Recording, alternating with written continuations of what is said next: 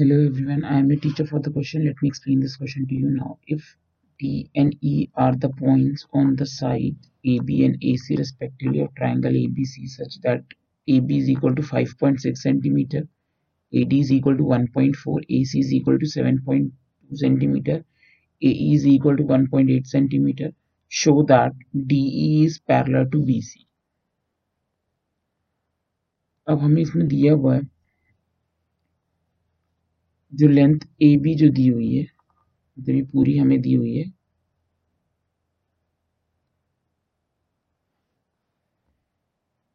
five point six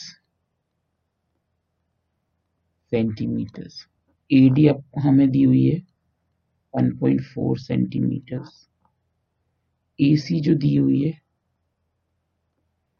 seven point two centimetres और A E e जो है वो 1.8 है। Show that D is parallel to B C अब हमें वैल्यूज़ तो इसमें गिवन है। अब हम इसमें निकाल लेते हैं। A D upon A B की रेशियो निकाल लेते हैं।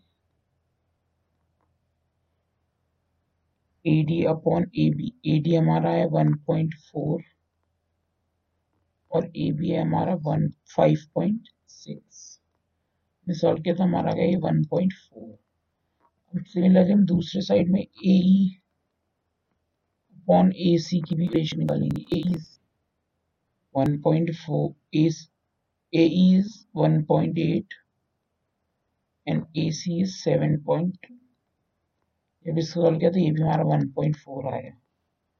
This implies AD upon AB is equal to AE upon AC. Hence, therefore, by converse of Thales theorem,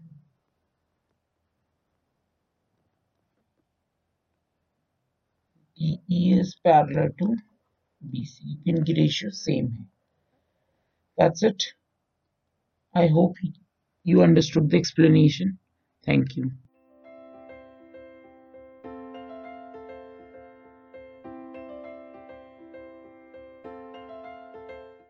This podcast is brought you by Hub Hopper and Shiksha Abhiyan अगर आपको ये podcast पसंद आया तो please like share और subscribe करें और video classes के लिए शिक्षा अभियान के यूट्यूब चैनल पर जाएँ।